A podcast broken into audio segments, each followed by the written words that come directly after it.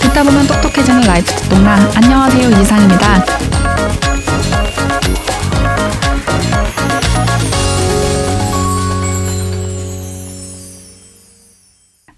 이번 컨텐츠는 나이키의 제작 지원을 받은 광고 컨텐츠인데요. 나이키가 글로벌 엠바고가 명확히 있다 보니까 오늘은 오전 7시가 아니라 오후 6시에 업로드된 점 양해 부탁드리겠습니다. 어, 저는 지난 3월에 미국 포틀랜드에 있는 나이키 본사에서 열린 나이키 우먼 2023 글로벌 미디어 세션에 참여를 했었거든요. 그래서 그 내용이 이번 컨텐츠에 담겨 있습니다. 그렇다 보니까 현장음이랑 영어가 다소 섞여 있거든요. 제가 지금 팟캐스트 버전으로 조금 수정을 하고 재녹음을 하기도 하지만 어쩔 수 없이 현장에서 진행된 인터뷰한 내용들의 경우는 현장음이 섞여 있기도 하고 영어가 오간다 이 부분을 좀 양해 부탁드리겠습니다. 그래서 더 궁금한 내용이 있다라고 하시면 유튜브에도 내용이 있으니까요. 유튜브도 좀 참고 부탁드리겠습니다. 그럼 시작하겠습니다. 여러분, 지금 제가 서 있는 곳은 미국 포틀랜드 나이키 본사입니다. 우와! 예! 지금 제 뒤쪽에 보이시는 건물이 르브론 제임스 건물인데요. 농구 선수 아시죠? 나이키 본사는 이런 식으로 슈퍼스타, 되게 유명한 스포츠 스타들의 이름을 딴 건물들이 있거든요. 지금 여기 르브론 제임스 건물이 있고 저기 건너편에는 테니스 선수인 세레나 윌리엄스 빌딩도 있습니다. 나이키의 창업자인 필 나이트가 바로 이곳 오레곤주 출신이었죠. 그때부터 지금까지 50년 넘게 이곳 포틀랜드에 본사를 두고 있습니다.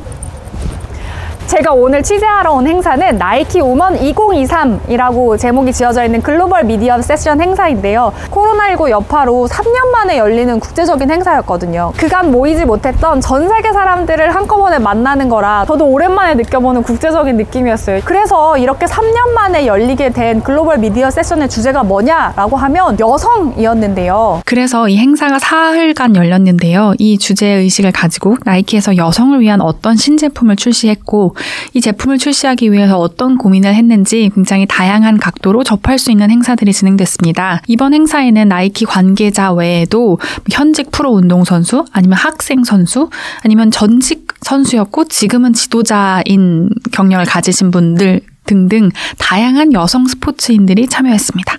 어, 이번 시간은 Joy of Movement라고 해서 움직임의 기쁨이라고 주제를 정한 시간이었는데요. 처음에는 유명한 체육 인플루언서이자 책의 저자이기도 한 춘대 오네인이라는 사람이 먼저 나와서 본인의 그런 실패 경험담이랑 본인의 가족사, 아픔을 겪고서 어떻게 운동이 나에게 힐링이 되고 힘이 됐는지에 대한 설명을 했거든요. For those of you that don't know my story, I lost my little brother when he was 19 years old. Three years after that, I lost my dad. And then three years after that, I lost my best friend, my mom. Then I remember uh, a distant relationship with movement because I, I know and knew at that time then that movement makes me feel good. I wanted to be low. I wanted to not feel good. Um, and so I was very distant with movement. And then on the flip side of that, when I was ready to come out of darkness, I looked to movement. I looked to movement like inch by inch uh, a hike. Uh, I was in LA at the time, and hikes that I loved that I thought were easy that I would do three times in a row, I struggled through. Um, it was a matter of not allowing myself to compare myself to where I was, um, not allowing myself to think too intensely to where I was trying to go, and to just focus on present, on that moment. For me, that was the healing. 그런 다음에 여기 참석자들이 각 나라별로 다 섞여 있잖아요. 각자 그룹을 해- 지어서 오늘 강연에서 어떤 게 나에게 인상 깊었는지, 나에게 무브먼트, 움직임은 어떤 의미가 있는지에 대한 이야기를 한 명씩 하기 시작했었거든요. 그래서 전 진짜 놀랬던 게 저 같은 경우는 제 아이를 낳고 육아인으로서 재택근무를 하면서 나를 잃어버리고 좀 우울하거나 힘든 시기가 있었는데 그때 어떻게든 운동할 시간을 벌어야겠다. 회- 내 자신을 찾는 시간이 있어야겠다. 라면서 운 동을 꼭 하려고 애를 썼던 시간들이 있었거든요. 또 그런 시간이 나한테 있었고 그런 게 나에게는 굉장히 중요한 전환점이 됐었다라는 설명을 했는데 모든 사람들이 엄청 공감해주면서 본인의 엄마 이야기도 하고 we spoke, I guess, what was really interesting was learning, I guess, which I've seen from a distance. I was saying, that transition that I've really seen um, my mum, who only now she's had three kids, and my sister's only just an and only now is prioritize her health again in like a really considered and meaningful way. And I think it's really um, interesting, especially when I mean, and not that it's any easier or you know any harder depending on what industry you're in or what kind of job you have, because being a mum, full stop, is just tough. I think it, it actually, from my like seeing my mum, she's a better person. She shows up for herself better when she's got those boundaries in place. Yeah, yeah. And also, people know how to treat you better when you can say, "This is mommy's running Yeah, time." this is my time. Yeah. Right? That's what I'm saying. It's a societal thing. It's not It just is.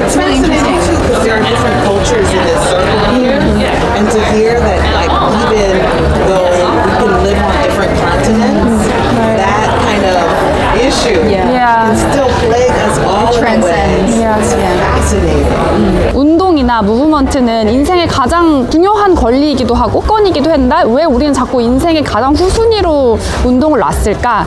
그리고 왜 여성들은 운동을 한다라고 하면 꼭 플러스 원이 되어야 할까라는 이야기를 하면서 어, 전 세계가 다 똑같이 좀 비슷한 마음을 공유하고 있거나 공감하고 있구나 이런 걸 좀 확인할 수 있었고 여전히 많은 곳에서 여성들은 체력 운동을 하는 것 자체를 일생의 어, 파트너라고 생각하지 않고 뭔가 후순위로 좀 둔다거나 아니면 외모를 위한 운동을 한다던가 아니면 운동이 중요한데 왜 우리는 운동하라는 얘기를 못 들어봤지? 라는 감정을 공유했던 것 같아요.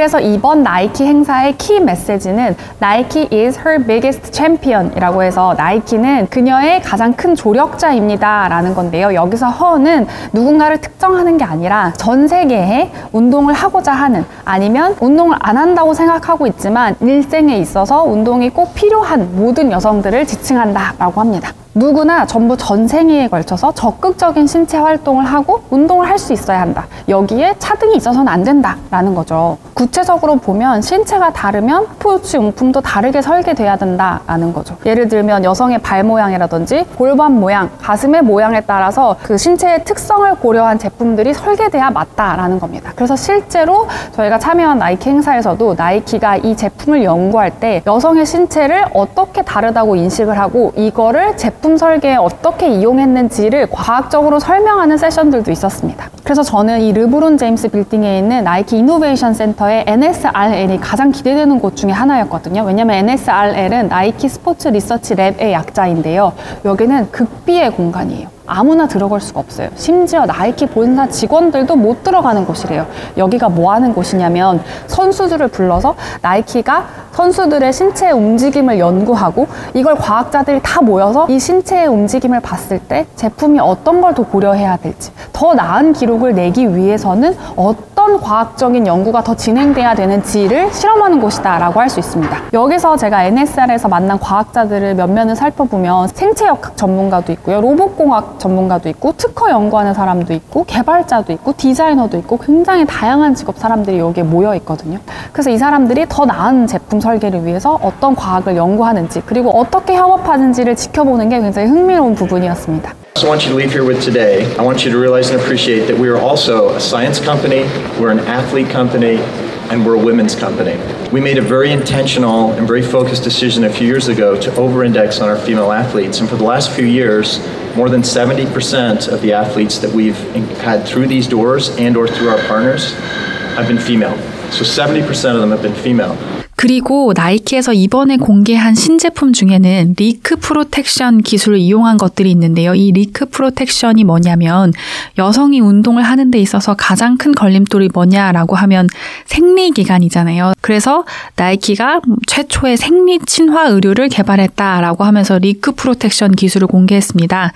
이 기술이 독자적인 소재를 개발한 결과 생리혈이 새는 걸 막아주는 초박형 흡수 라이너를 개발했다라고 해서 저희 앞에서도 시연을 해보이기도 했거든요. 그래서 여성용 운동 반바지, 레깅스 같은 거에 정말 얇은 천이 덧대어져 있는데 이 시연을 해보면 꽤 많은 생리혈들을 흡수하고 바로 이렇게 건조돼서 밖으로 새는 걸 방지하는 모습을 볼 수 있었습니다. 나이키에서 설명하기로는 생리혈이 새는 게 10대 때뿐만 아니라 평생 생리를 겪으면서 여성들이 운동을 하면서 겪는 겨- 공포인데 나이키가 스포츠나 운동 중에 좀 편안함을 느끼고 자신감을 가질 수 있도록 제품을 개발하게 됐다라고 설명했습니다. 그리고 이 기술을 개발이 운동선수에게 얼마나 필요한 것이었나를 이야기하기 위해서 운동선수도 같이 이 행사에 참여를 했었는데요. 패럴림픽 육상 간판 선수인 타티아나 맥파든 선수와 함께 이야기를 할 수 있는 기회가 있었습니다. 그래서 맥파든 선수는 드디어 언론에서 여성, 여성 운동 선수의 생리를 언급할 수 있다니 감회가 남다르네요. 뭐 이런 식으로 이제 운을 띄우기도 했거든요. 한번 들어보실까요? Did your experience or engagement with sport change when you started menstruating? And if yes, how so? We can finally say the word period in the media. uh, we've come such a long way. For me, I started my journey um, at the world stage in 2004. I was just 15 years old.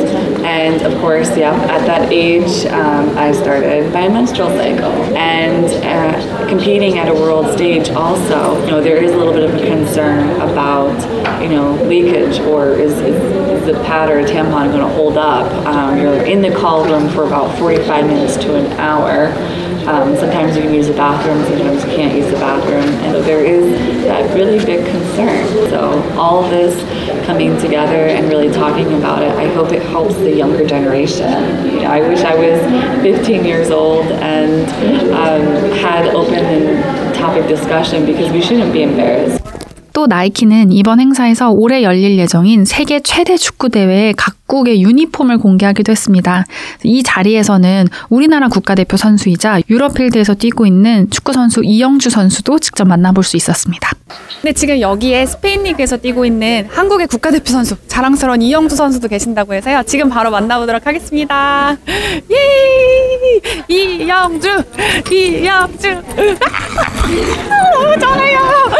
저희 안녕하세요. 저는 듣동나 이지상 기자라고 하는데요. 완전 팬이에요. 아, 저 인사 좀 아, 부탁드릴게요. 안녕하세요. 듣동러 이영주라고 합니다. 아, 축구 선수 이영주입니다. 스페인 마드리드에서 뛰고 있는 이영주 선수입니다. 이영주 선수 부상 있으셨던 걸로 알고 있는데 괜찮으세요? 아, 많이 좋아져가지고 이제 필드로 이제 몸 올리는 단계에 있어요.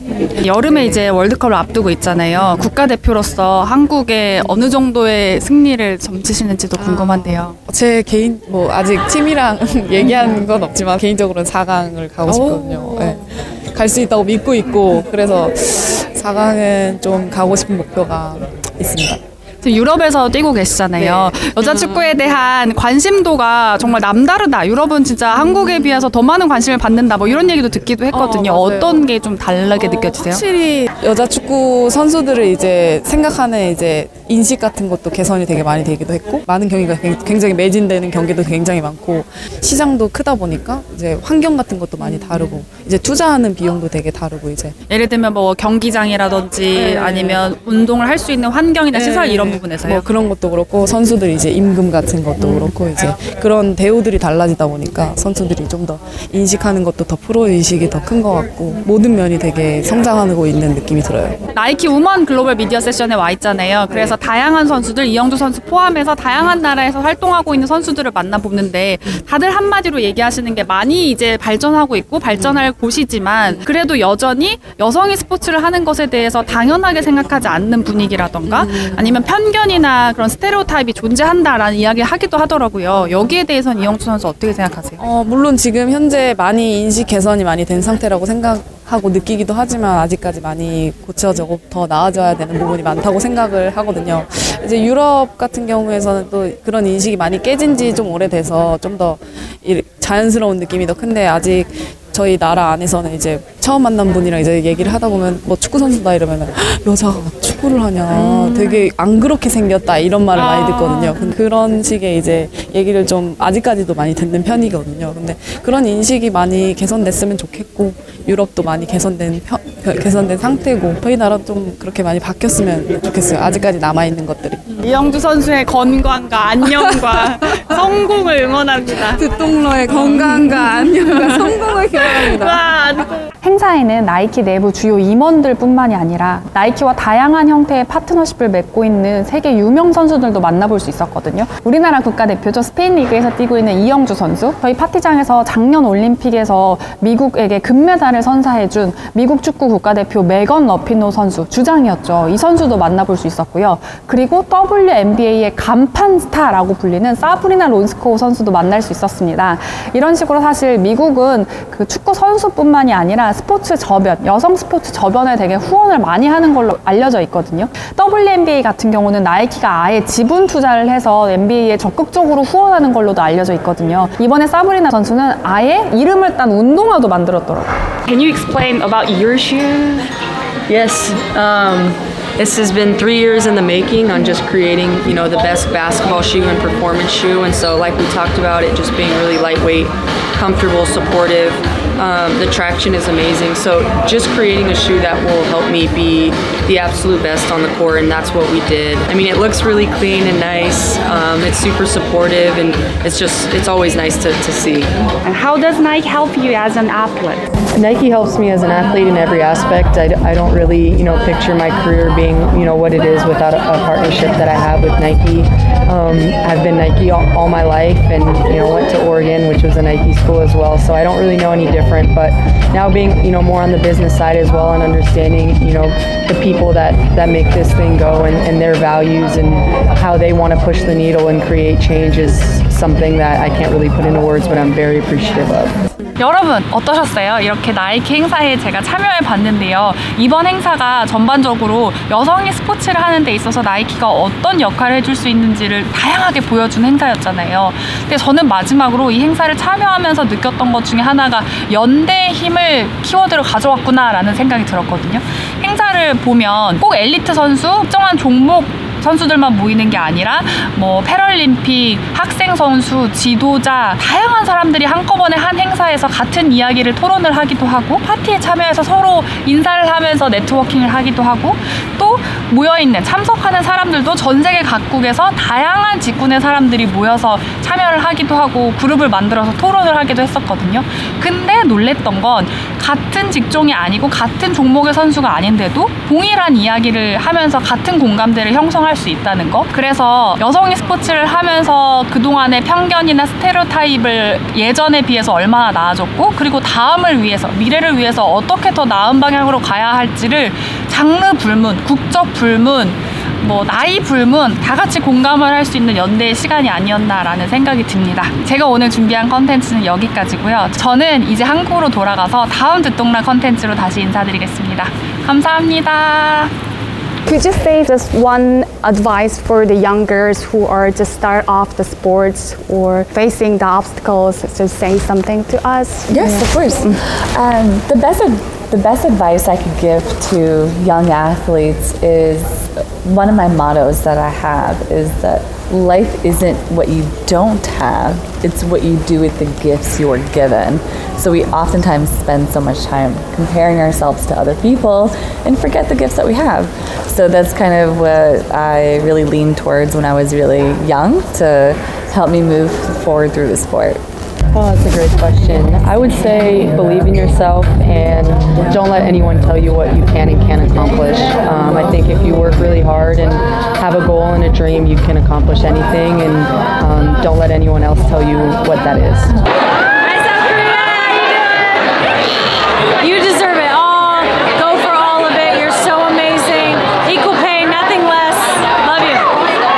네, 이 마지막 영어 인터뷰들은 제가 출장에서 만난 유명 선수들에게 한 가지 공통 질문을 드렸었어요. 이제 막 처음 운동을 시작하는 여성이나 아니면 좀 어, 장애물이 있다라고 느끼는 여성들에게 조언해 줄 수 있는 말이 있나요? 라는 한마디를 요청드렸었거든요. 그래서 그때 해주신 말들을 붙여본 거였습니다. 네, 다들 공통적으로 해주신 말들을 요약해 보자면 남과 비교하지 말고 내가 가진 것에 집중해서 그냥 도전해 보세요. 라고 요약할 수 있을 것 같습니다.